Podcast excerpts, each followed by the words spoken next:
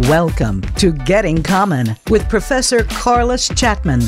Getting Common covers a variety of topics and features guests from business, law, politics, government, education, and some of the most insightful entrepreneurs. It's a refreshing, common sense approach to some of the most important discussion points today. Now, here is your host, Carliss Chatman. Hello, everyone. Thank you for joining me today on Getting Common. I am Professor Carliss Chatman, and by day, I am an associate professor at Washington and Lee University School of Law, where I teach all things business and commercial law and write on business, legal ethics, corporate governance, and personhood rights. The topic of today's episode is the fight for the right to choose. And it is a very timely topic because as we record right now, the Supreme Court is hearing oral arguments in Dobbs v. Jackson Women's Health, a case out of Mississippi that seeks to implement a ban on abortion at 15 weeks and that also seeks to overturn Roe v. Wade and Casey, the two cases that give us the right to choose. So, in addition to that, on September 1st, Texas passed an abortion ban at six weeks that, because of the procedural requirements, has been allowed to stand. So, for the last three months, Texas has had a de facto ban on abortion that has been mired in the courts and impossible uh, to unravel. So, to kick off our discussion today, I have assembled some great guests, and I'll let them each introduce themselves, starting with uh, Professor Anthony Kreis. Hey, uh, so I'm Anthony Kreis. I am a assistant professor of law at Georgia State University College of Law. I'm also a proud alumni of Washington Lee University School of Law. Um, but I, uh, I teach constitutional law, focus on civil rights, and I do a lot of work as well as a political scientist um, with American political development and how law and society and courts interact. So uh, good to be here, and I'm very happy to be part of the inaugural po- podcast. So congratulations on that. Thank you. Our next guest is Galina Varchena of NARAL Pro Choice Virginia.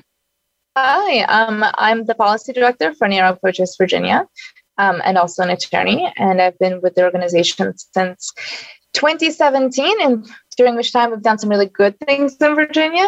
But now, post this election, we're going to have to do a lot of defense. Mm-hmm. so um, I'm glad to be here to talk about this important issue. And I just came back from the protest in front of the Supreme Court. It's a wild, wild time. Yes, yes. Well, I like, you know, I, I, always feel, you know, whenever there's Supreme Court Day, I feel very anxious. And then I feel anxious until June about it. Um, and so I kind of wish they would decide a little sooner, but here we are. All right. And last but not least, uh, my dear friend Richard Jones, who is a doctor in Maryland. Introduce yourself, Richard. Hello. So I am a practicing obstetrician gynecologist. I've been doing this for 15 years. Um, and I work for the University of Maryland at the Capital Region Health Center. And I have a special interest in contraception access to poor women of color. Um, big issue here in the DMV region, particularly with getting them to get abortion access. All right. And so I'm very excited to have Richard because uh, we will do something that I think is a little unusual um, in the discussions of abortion towards the end of the show, which is we're going to actually ask a doctor. Imagine that. Like, imagine actually asking a doctor what they think about the right to choose. So, to kick us off, let's start with what is happening today, what's happening in the court, and why it matters. And so, for our first question, I'd like to, to throw it to Anthony and ask as our resident constitutional law professor, can you give us some insight on what's happening in the court today? Yeah, so I I think it's actually really you know we'll take a step back and talk about what the the law is and what the precedent that everyone's fighting over actually is, um, because I think there's a lot of confusion about um, you know what what the law the state of the law is, but also um, you know what's really at stake in terms of the legal analysis. So, of course, everyone talks about Roe versus Wade as being right the foundational principle um, that there's a fundamental right to abortion and and to reproductive health, and you know to for a large part, right, that's true. Um, but the, the most important case in terms of actually how the law works, right, in terms of how courts apply tests and, and, and analyze whether or not a particular law um, unconstitutionally prohibits or impedes a woman's right to choose. Uh, that that decision is called Casey. Right? Casey versus Planned Parenthood happened in the early '90s. Um, Roe versus Wade had set up in 1973 what we call the trimester system or the tri- trimester framework, where basically the, the Supreme Court tried to say essentially that uh, in every trimester, the state's interest in regulating abortion increased, and therefore uh, the states could impose more restrictions on abortion. Uh, in 1992, the Supreme Court ditched that framework in large part. But what they did was reaffirm the central holding of Roe. So, what really is at stake in many respects is is is Casey in many of these cases. Although I'll, I'm going to put a pin on that for a second because I think what, what's at issue today is actually Roe. Um, so it's, it's kind of, which is probably kind of confusing to some folks. So I, I want to kind of peel the onion away a little bit more. So what Casey versus Planned Parenthood essentially said um, was that there's these basic kind of rules, right? That the first thing is that pre-viability, right? So in other words, before a child could, can live on their own outside the womb, uh, a state can't per, uh, forbid ab- abortion, right? Post viability, the state has a greater degree of interest um, and in prohibiting and you know, restricting abortion access so long as it provides certain uh, exceptions for, for example, the life of the mother and, and health and things of that nature.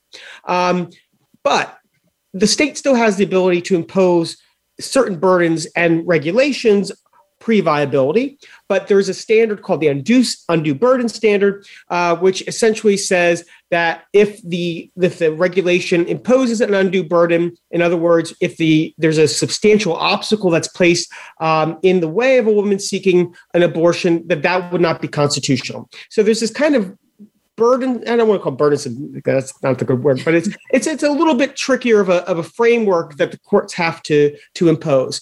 So, for example, uh, the Supreme Court said in Casey that uh, you know an informed re- uh, consent requirement with some kind of 24 hour waiting period that was not an undue burden um, on on a woman's right to an abortion. Um, having a minor seek parental uh, consent with some kind of judicial bypass that was not a burden, uh, undue burden, but requiring a woman who was married to seek uh, her husband's um, you know, or a former husband prior to, to an abortion, that was an undue burden. So, so there's this kind of analysis that's that's done um, there. Now, I guess we'll, we'll probably talk about trap laws later because I think that's a different right. That's a it's not a different but a somewhat distinct issue. Um, but but what's at issue here is not really Casey because uh, Casey reaffirmed that the fundamental or one of the fundamental ho- holdings of Roe, which was that not only do women have a fundamental right to abortion access, but pre-viability, uh, the state has a very limited interest in restricting abortion. Right, that that that, that the state cannot wholesale ban abortions pre-viability. Mississippi has done in, in today, what the issue is in the Dobbs case is that Mississippi said that at 15 weeks, uh, with very few exceptions, abortions are essentially banned in the state of Mississippi, which is a pre viability ban, right? It's not some kind of regulatory scheme that imposes some kind of requirement on doctors or healthcare providers pre, you know, pre viability. It is saying a certain subset of pre viable pre viable pregnancies are, are, are unlawful. And so, you know, while I so that's why I say, you know, oftentimes Casey versus Planned Parenthood, right? That's the that's the case that governs, and that's the the precedent that really matters. While that's true 90% of the time, what's really at issue today, I think, is in fact Roe, right? And, and it is, in fact, the idea that the state does not have the capacity to pre viability ban abortions. And that's really the fight that we're having at the Supreme Court today. And, and, you know, Galina, I'd, I'd, love for you to follow up because, you know, you're there for the protest today. Um, and I'd love for you to talk to us a little bit about how an organization like NARAL is impacted by what's happening in each of these individual states and what's happening in the Supreme Court. We keep having, I feel like every term we've got an abortion case. Uh, and so, how does that impact you as an organization that seeks to, uh, you know, provide women with access? Sure. Um, well, I'm located in Virginia, where um, over the last few years we've uh, removed some of our worst restrictions on reproductive rights. So we've got rid of the 24 hour waiting period and a whole host of other restrictions. And unfortunately, during this election, it looks like the pendulum is going to swing the other way. We had a House election and governors, lieutenant governors, and AG all of the statewide went to anti-choice candidates, and on the House, we're still waiting for two seats. Which, if they if it goes our way, it will be 50-50. If it doesn't, it will be um, 52 Republican members and 52 anti choice Republican members. So if um, the Supreme Court decides in June that um, Roe is overturned, then that emboldens the Republicans not just to reinstate the restrictions that we already got rid of, but really go a, a lot further than that. And in the meantime, it also is definitely embold- emboldening the um, the legislature to possibly reinstate some of those restrictions and seek to figure out additional restrictions that might not be covered by the current law or by the current case and try to find novel ways to restrict because they see an opportunity. And regardless of the decision because the court has agreed to hear it it signals that there's a possibility to overturn. But also virginia is currently located among to the south of us and to the west of us, if Roe is overturned, a lot of those states will entirely entirely lose abortion access, and that means all of those people are going to try to seek abortion elsewhere, and a lot of them will come to Virginia if abortion remains legal and remains ex- somewhat accessible in Virginia. So we're not just fighting for our own state in our own state, but we're also fighting for all of those other folks who have to seek abortion and might have to travel north or east to us to get to get the health care that, that they need. Right now, you know, Anthony, I have a question. So, you know, I've I've I've had folks texting me, you know, questions all morning as the arguments happen, you know, lay folks.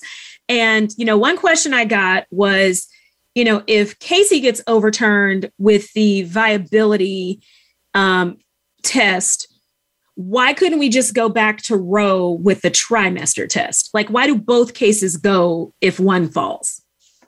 Well, I mean, essentially, it, well, I think it's because of Dobbs, right? So if if Dobbs comes out, uh, you know, I think the only way Mississippi can win is if the fundamental right underpinning of of, of Roe, which upheld Casey, right, is is gutted um, because it doesn't fit with Casey, right? So because it's a pre-viability ban, I don't think it's I don't think the, the the Casey framework is really an issue. It is the right, it is the core fundamental holding of Roe that is at issue. And if that is undermined and gutted, then Casey falls along with it. Right. You could see a scenario where where Casey gets overturned or modified, but the fundamental underpinning on, and holding of Roe is upheld.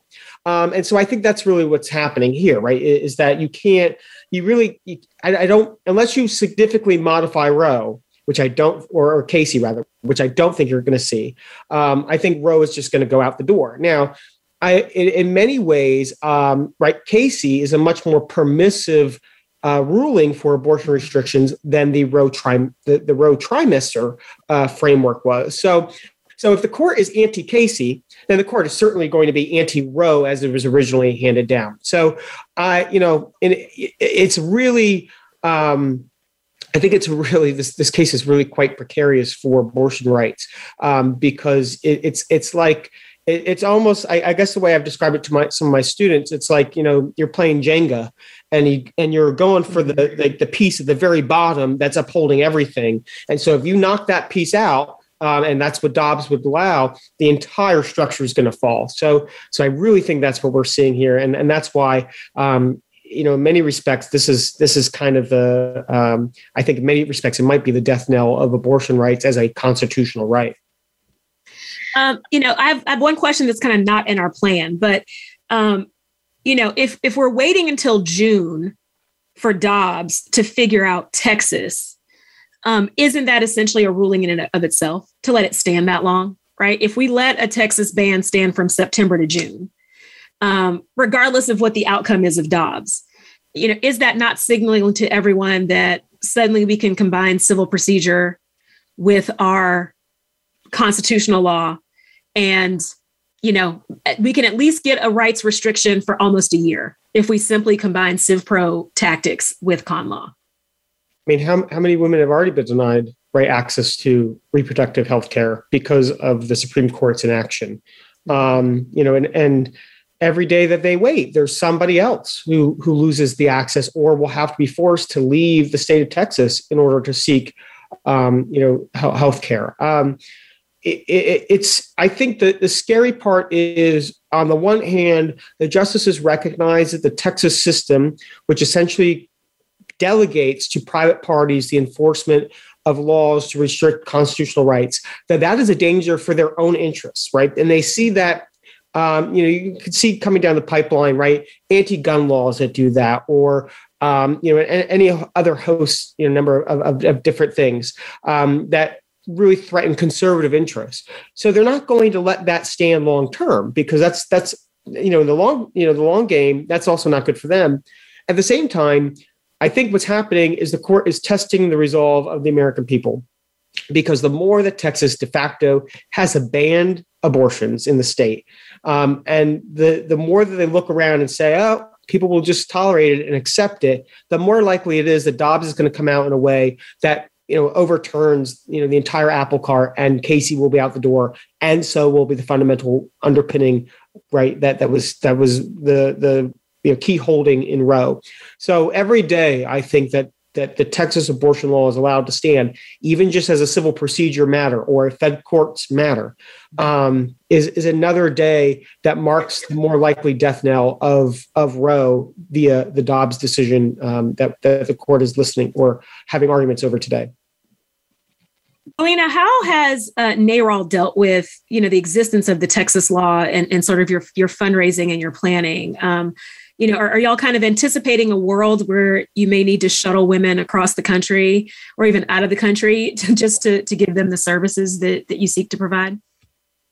I mean, there is a broad national coalition of folks, including providers, national organizations, statewide organizations, abortion funds, advocates, activists who are and have been working that specific problem. And yes, that if as SB 8 still stands in Texas, there are already women traveling to Maryland to get abortions, to other states to get abortions, right? Especially because right now the the states that are bordering Texas where abortion is available, those clinics have long waiting lists because they have reached their capacity.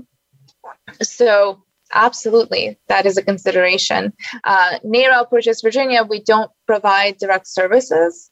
So our fundraising is particular to Virginia politics, policy, grassroots work, um, you know, advocacy work. Um, but we are helping abortion mm-hmm. funds fundraise, right? We uplift our abortion funds, and those abortion funds are providing services, and our independent providers in Virginia are providing services, including services to folks who are coming from outside the state. And it's not just people from Texas, it's people from Tennessee, it's people from West Virginia, because in those states, abortion is also restricted and they have fewer clinics, and it's easier to travel across the border to Virginia than try to obtain abortion in those home states. You know, Galina raises a very important point, which is that supporting organizations like NARAL and supporting organizations that are engaged in this state law advocacy is very, very important. And so I just want to remind y'all that NARAL is a nonprofit and could use your donations. And so uh, you can donate at https secure.everyaction.com um, and then it'll you know tell you from there how to donate to NARAL pro-choice of virginia um, and so we'd greatly appreciate your donations to help us keep this fight going and to make it a world where should roe fall at least we can engage in a state by state fight to to make us have abortion access in as many states as possible.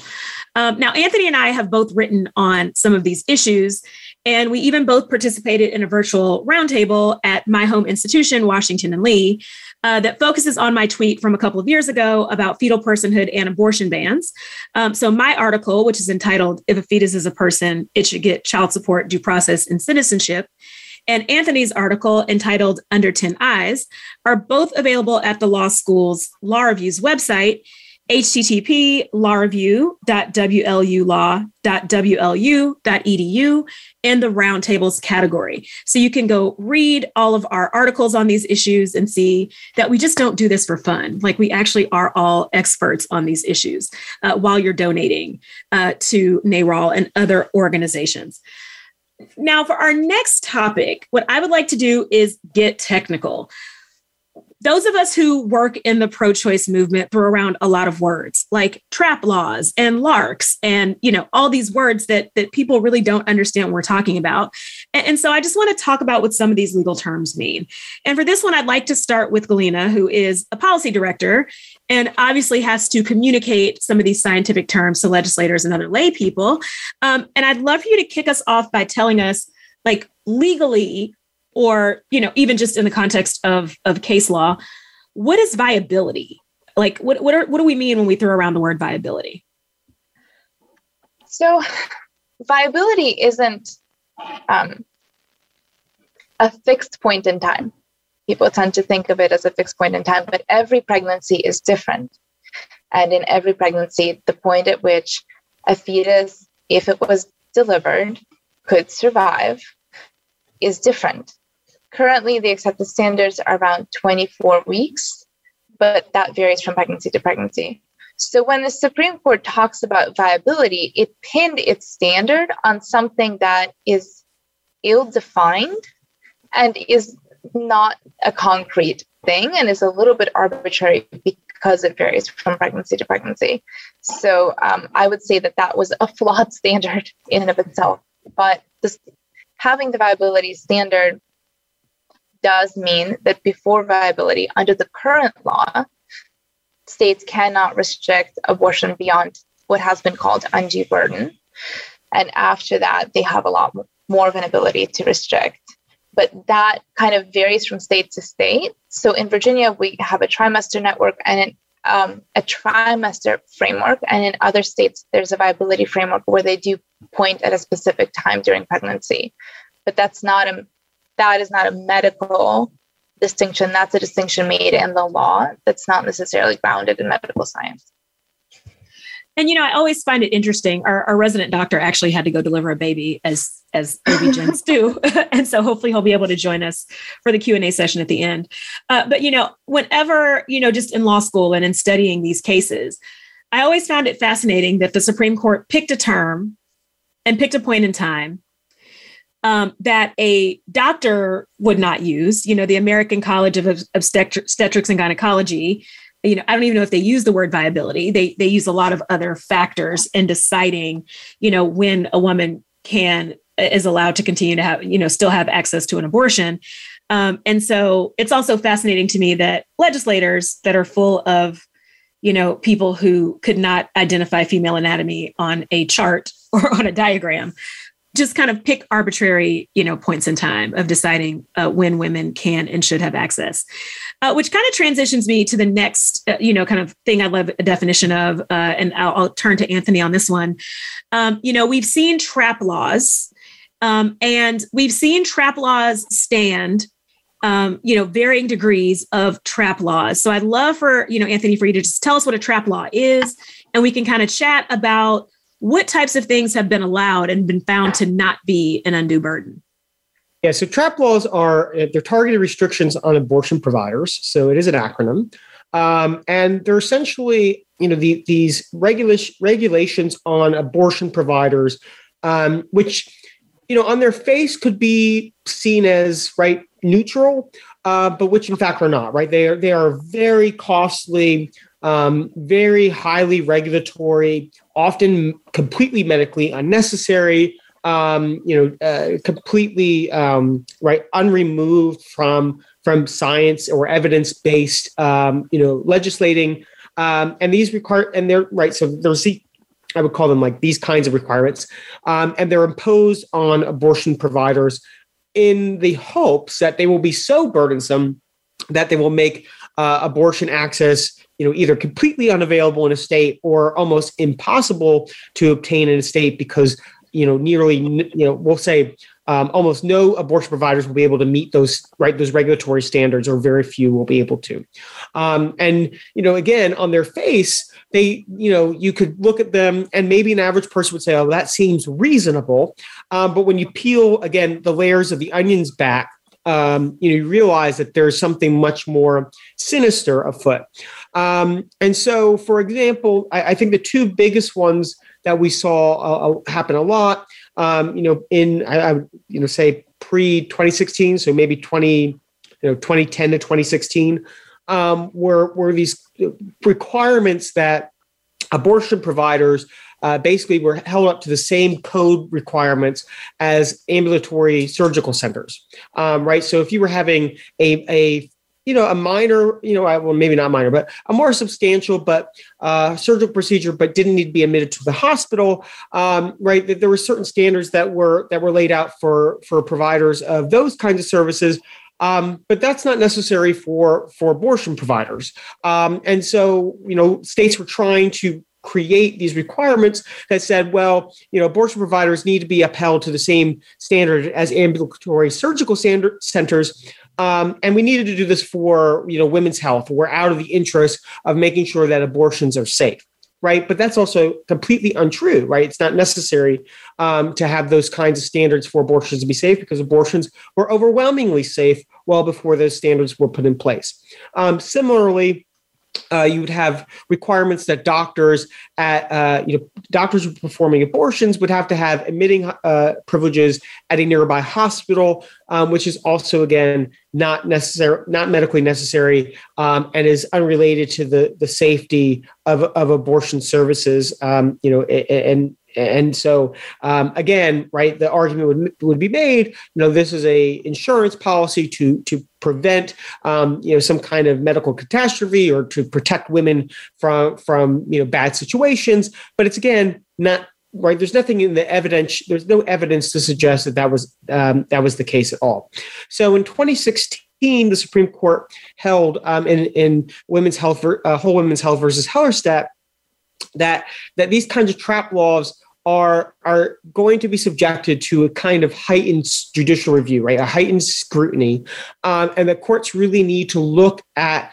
the underlying rationales for these uh, these policies and not just kind of take the state's um, uh, you know justifications at face value.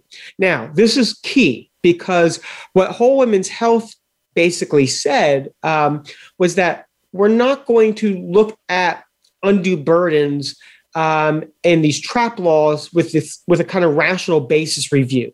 Rational basis review being this idea that if the state has a plausible justification for something, um, and, and, it's not a discriminatory regulation, it applies to everybody. Um, you know, I'm simple oversimplifying this a bit, but but basically that as long as there's a decent justification on paper, the court is not going to second guess that legislative judgment. That's not what the court said we need to do in an undue burden case, right? Going back to Casey, uh, when these these trap laws are put into place. So essentially, uh, what the, the government or the court said that governments have to do is show what the stated government interest is and explain precisely why that interest is necessary and right and and kind of um, explain uh, the, the kind of cost benefit analysis. So, in other words, the state has to show that there's a that there's not only a uh, um, you know a state interest in these laws, but that this advances directly that state interest, and that the costs of the state's interest don't vastly outweigh the burdens that are imposed on women, and that courts need to demand actual evidence for the, the, the justification supporting these laws, right? So we're not just going to take the state's word for it, that the state has to produce evidence that these things are necessary. And on top of that, um, you know, that we shouldn't also think about these things in piecemeal, right? So you might you might look at for example, the ambulatory surgical care uh, center requirements and say, well, you know, that's that might be rational, that might not be not, and, and kind of look at it right as a singular thing, or look at the admitting privileges requirement and looking that as a singular thing. But we also should we should look at the right the uh, regulatory scheme as a whole, right, and the cumulative effects of the abortion regulatory scheme that is put in place by a state. Um, and so that right so so that that kind of um, you know uh, oftentimes a constitutional law right? We think about laws as they come to us right? So we, we look at one law and say okay what's the justification for this particular law? And how does this weigh out given the interest of the state and whatever it does uh, you know to other folks or discrimination you know like um, but here we're really doing a much more comprehensive approach um, to understanding how the entire regulatory scheme might impose a burden on a woman's access to to abortion and reproductive health care um, right that's not rational basis. That's a that's a you know it's not strict scrutiny either but it's certainly a, a fairly robust inquiry as to what is the state doing what is the state trying to achieve? Does it actually achieve that interest? And um, you know, is there actually some other kind of thing? You know, is there something else happening here? Right? Is this all pretextual um, in, in order to just eradicate abortion providers and limit the access to reproductive health care for women within a particular state? So, um, you know, that's a very important case. Now, again, that was 2016 um, right? So we're only talking five, you know, almost five years ago that that came down, and the Supreme Court reaffirmed it, uh, you know, a couple of terms later uh, in, a, in a case called June Medical. So it is it is remarkable that we are here in you know 2021 relitigating things that that were you know not just re, you know firmly established in the law but but reinforced right in the last five years, not just once, but twice. Um, and, and to kind of go back to our roundtable, right, to reference reference that, you know, what I wrote in that piece, and, and I think what we've engaged in dialogue since, is that there has been no fundamental change in the science, in healthcare practice, or anything that justifies overturning Roe, Casey, and, and whole women's health. There's nothing. What we have here is a political dynamic, a political coalition which has had, you know, secured a stranglehold on the Supreme Court uh, because you had a president who was elected by a minority of Americans, right? Not even a plurality, but a, a, in fact, a minority of Americans who then nominated a, uh, you know, three justices who were then ratified or confirmed by a Senate uh, with a majority vote that was representative for the first time ever of a minority of Americans. And now they have the ability to overturn a precedent which is supported by a majority of Americans. And, and this, so this is their opportunity, I think, for them, or so they think, to snuff out abortion rights once and for all. And if it's not now, it'll never come to pass. And so I, I think that we need to stop talking about this as being a matter of precedent or whether stare decisis matters or or whether this is really about science or principles or, or you know or whether the, it's about the rule of law. It is about none of that. It is fundamentally about one thing and one thing only which is power. Yeah and i i find it fascinating. You know i love that justice sotomayor today chose to open with that foundational question of how can people possibly have trust in the courts if it is clear that like the only reason you're bringing this case is because the composition of the court changed right like there is no other reason to bring this case other than the composition of the court changed uh, now one thing I'd, lo- I'd love to talk to you a little bit about Galina is you know anthony mentioned how you know we've got hellerstedt in 2016 but up until 2016 you know we've had the hyde amendment Hyde Amendment since the beginning of time, which like he which restricts federal funds for abortions. Um, we've had these incremental you know, kind of incursions on the right to choose since then. Um, and as we wait for Supreme Court cases to happen, um, you know, states either, you know, clinics close or, you know, you know, private doctors feel they they can't perform abortions anymore.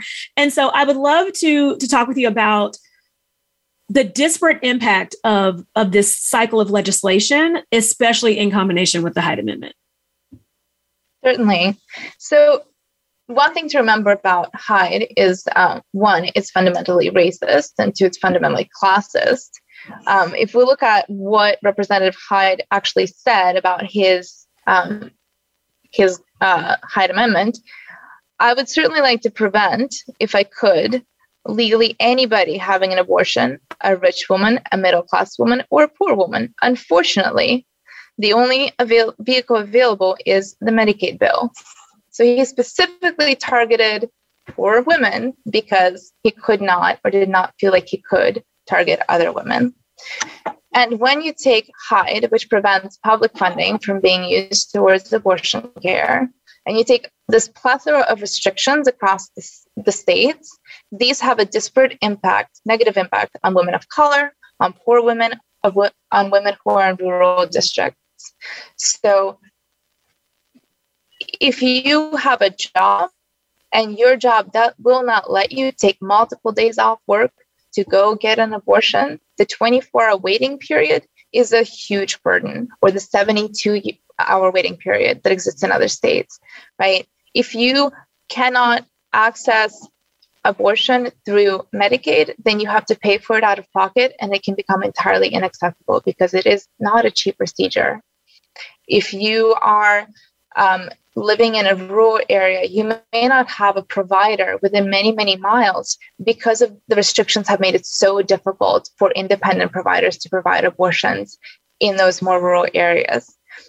And so all this lattice work of restrictions in combination with Hyde really has affected, disproportionately affected women of color, women who are low income, people who are pregnant, people who are low income, and um, uh, you know people in rural areas.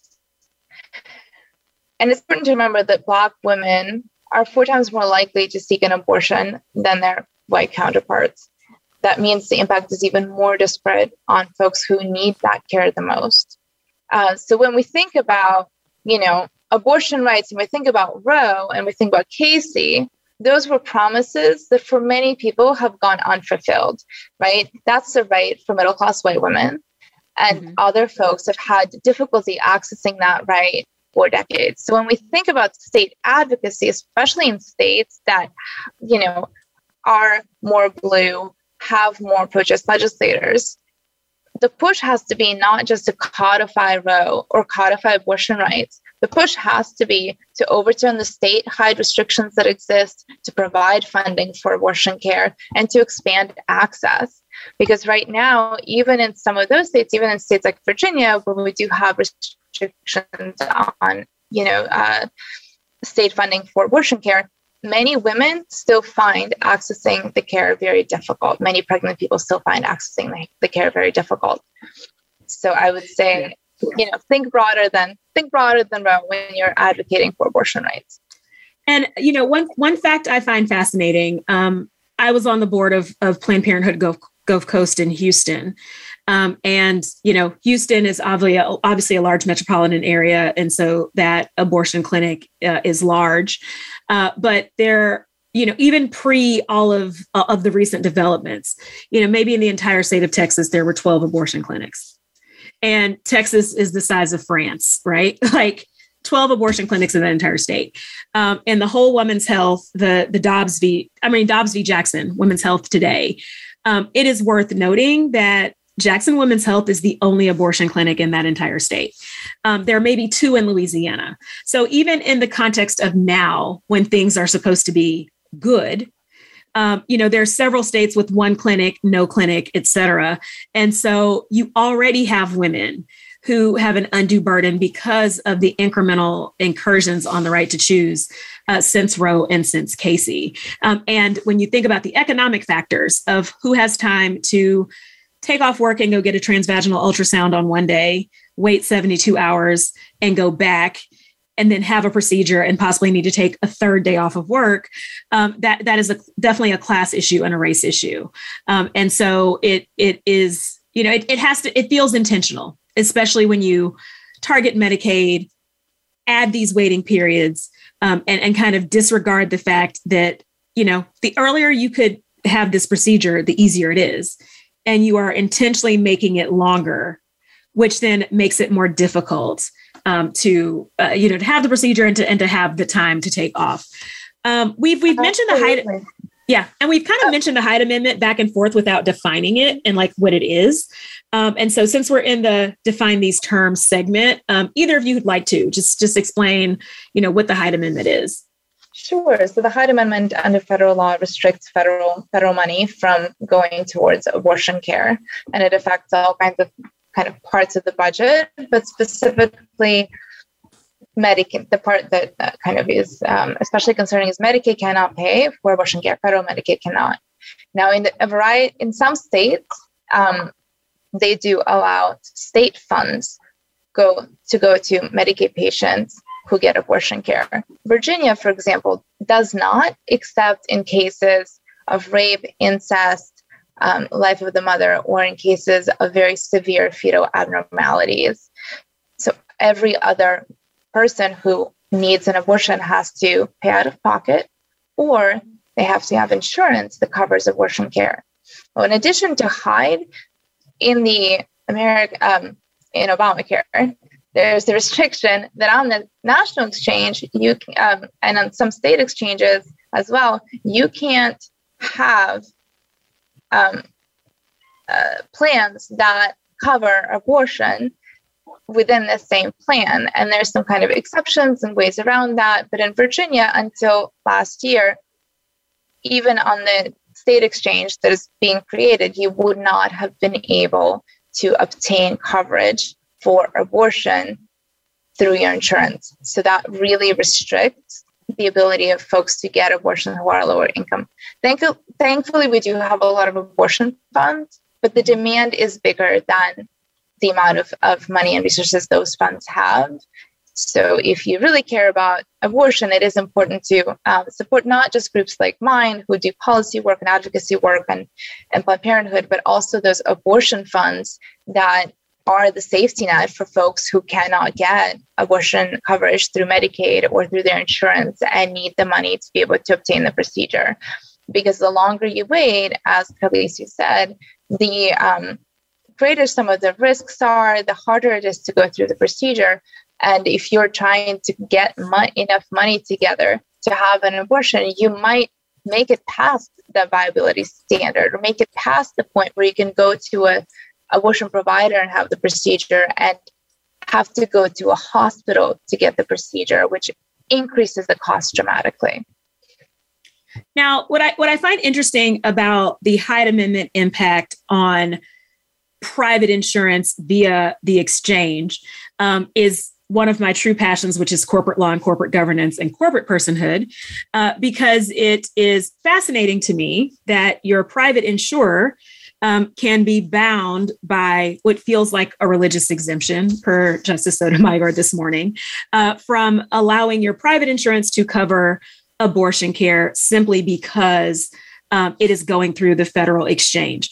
Um, and I feel like that's a great transition for Anthony, who also loves Hobby Lobby and all of those personhood cases, uh, to kind of tell us about how the Hobby Lobby decision and those corporate personhood decisions like are impacting this abortion uh, debate as well. Yeah. So I actually think there's a couple of things going on here, and I, I think Hobby Lobby is one of them.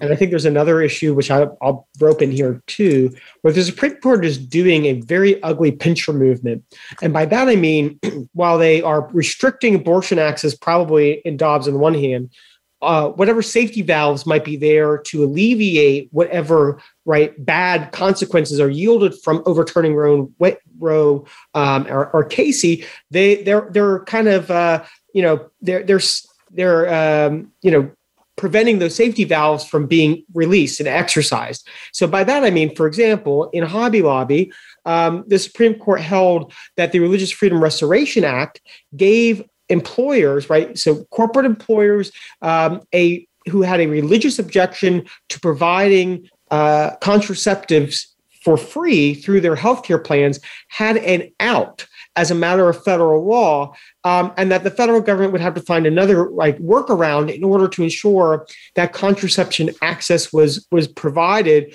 to employees of those uh, employers with religious objections. So first of all, right.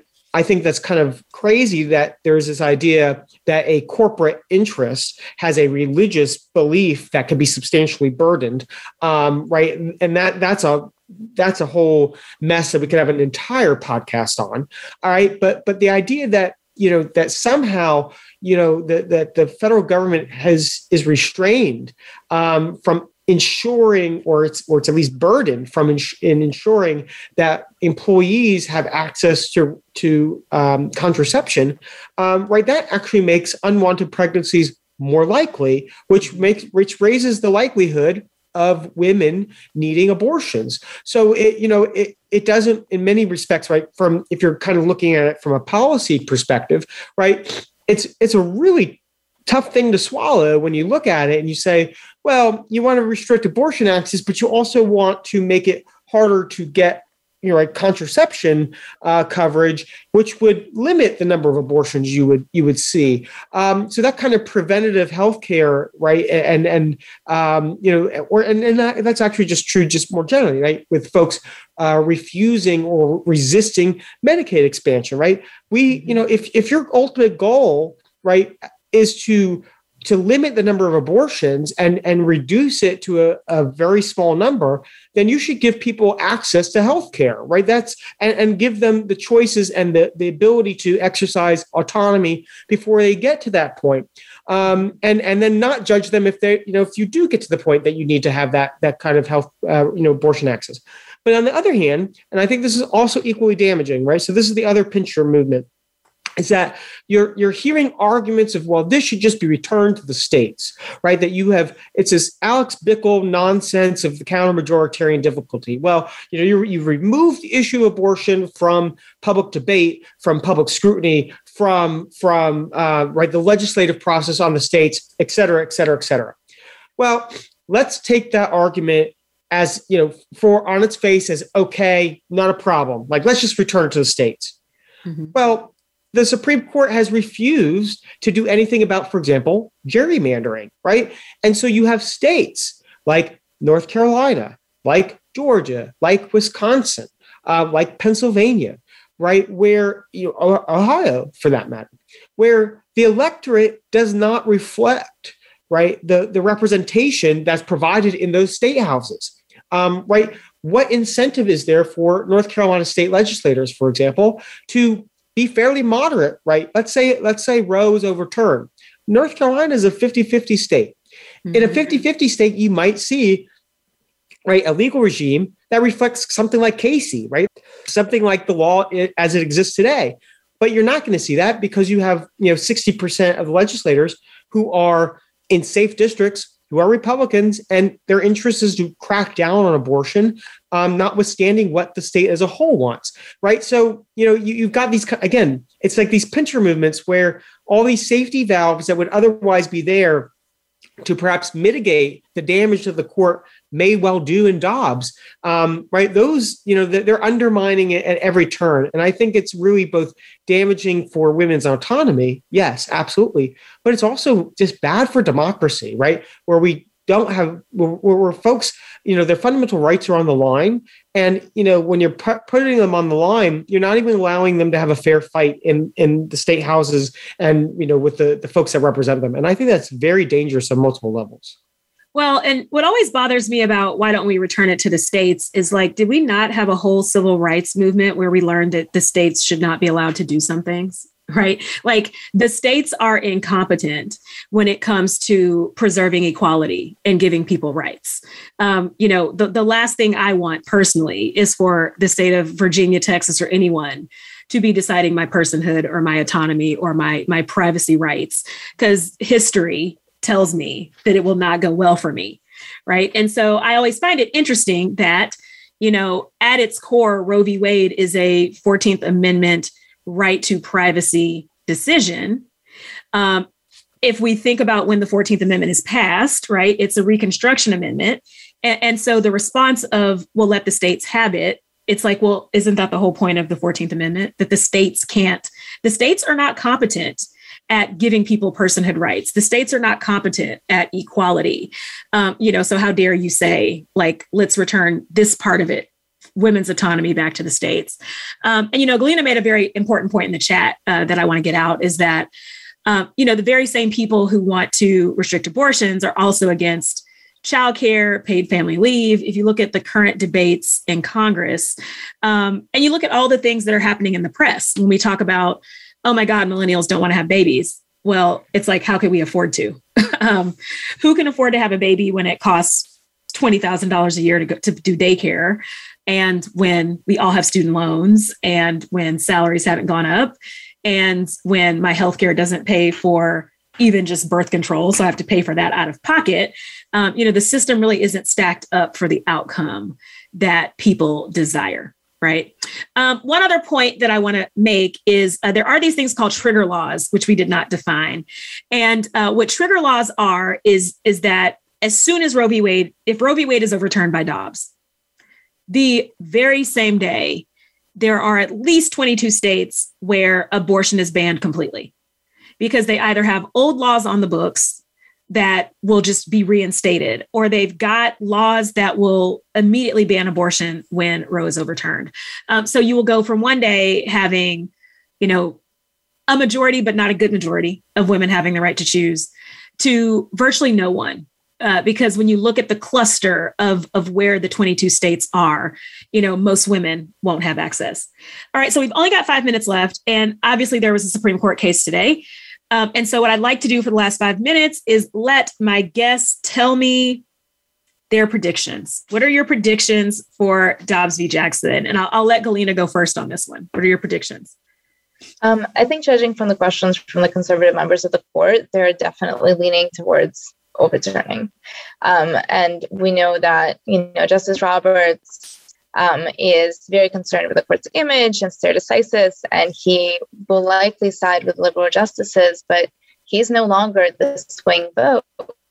Um, we have six very conservative justices, and many of them have stated previously that they are anti-choice, that they think Roe was a bad decision, that they think Casey was a bad decision and based on bad principles. So I don't I don't see us coming out in June and celebrating a positive result. And even if even if they somehow finagle a decision that damages Roe but does not entirely overturn it, um, I would be uh, I wouldn't be surprised that that would open the floodgates for additional restrictions across the states. Anthony? Yeah, I, yeah, I think I think that uh, you know the more I've listened to oral arguments, you know, before we, we hopped on the call, and and just the kind of gut instinct I've got, um, I, I think that that Casey is basically going to be gutted Roe is going to be pared back to essentially nothing, if anything. Um, and if there's anything that's going to save, you know, either the core holding Roe or some form of Casey or you know uh, a combination between that, it'll because it'll be because uh, Justice Gorsuch and Justice Chief Justice Roberts come up with some, you know, um, I think they're the ones to watch. I think they're the ones, if anybody, uh, will find some very narrow way to keep up, uh, you know, hold up Roe because Justice Barrett Barrett thinks there's no reliance interest and that she's just writing on a blank page. I think Kavanaugh is, is pretty clear that he's anti-Roe. There's no there's no uh, question about where Justices Alito and, and Thomas are, um, and so I think it really will come down to uh, you know the Chief Justice and how much he thinks the court can withstand a public backlash, uh, and how far Justice Gorsuch is willing to go along with with the the chief on that one. Yeah, I I have no faith, but I mean I've I, I was negative for June. Like I was like, we're not even going to win June Women's Health. Like I, I just have been, you know, convinced that we will like one we essentially have bans on abortion in most states because you know so many states have zero clinics so many states have one clinic um, when you look at the impact of trap laws um, that has all but eliminated abortion in some states. Oh, Richard, you're back as we have like two minutes. so we will have to have Richard back another time. Uh, but, you know, we look at the impact of trap laws and other laws. And so I, I basically have zero faith um, that, that the, the right to choose will stand. And I'm not even as optimistic as, as Anthony. I think that you know, we'll get a minority that Roberts joins the minority. And I don't even think Gorsuch is going to work to craft something in the middle. I, I, could see him signing on an opinion written by Alito and us having a 5 4 decision that essentially guts everything. Um, and, and I felt from the oral argument that they were trying to craft a kind of ad hoc like we're not really undoing it. It's just that casey was wrong. And like, i just felt like they were into some creative constitutional law you know manipulation uh, that that the court is often want to do all right, so uh, we've only got a couple minutes left. And so I would love to thank my inaugural guests for joining me on this first episode of Getting Common. Um, it is available on the Voice America website. And I forgot to mention the call in number, but this is a call in show if anyone desires. I just keep forgetting to say that. Um, we will upload this full episode onto YouTube at some point. Um, it is also available as a podcast on iTunes. And you can join us this time next week when our topic will be Free the Hair. And our guest next week will be Wendy Greene, Professor Marissa Jackson Sow, and Rashida Thomas. And we will talk about hair care discrimination. Um, you are free to send me emails through the court the, the through the show webpage. And you can reach out to me on social media. I'm at Carla C on all platforms. And on the YouTube channel and the other posts, I will put in all the links and ways to reach our guests. So thank y'all so, so much for joining us today. Thank you to Anthony Galina and Richard. Greatly appreciate you being here. Um, and maybe the world will not be as pessimistic as we feel. Maybe like there can be some positivity there. Um, I don't know. All right. Thank y'all. Thank you for tuning in to Getting Common with Professor Carliss Chatman. Please join us again next Wednesday at 8 a.m. Pacific Time and 11 a.m. Eastern Time on the Voice America Empowerment Channel for another thoughtful discussion.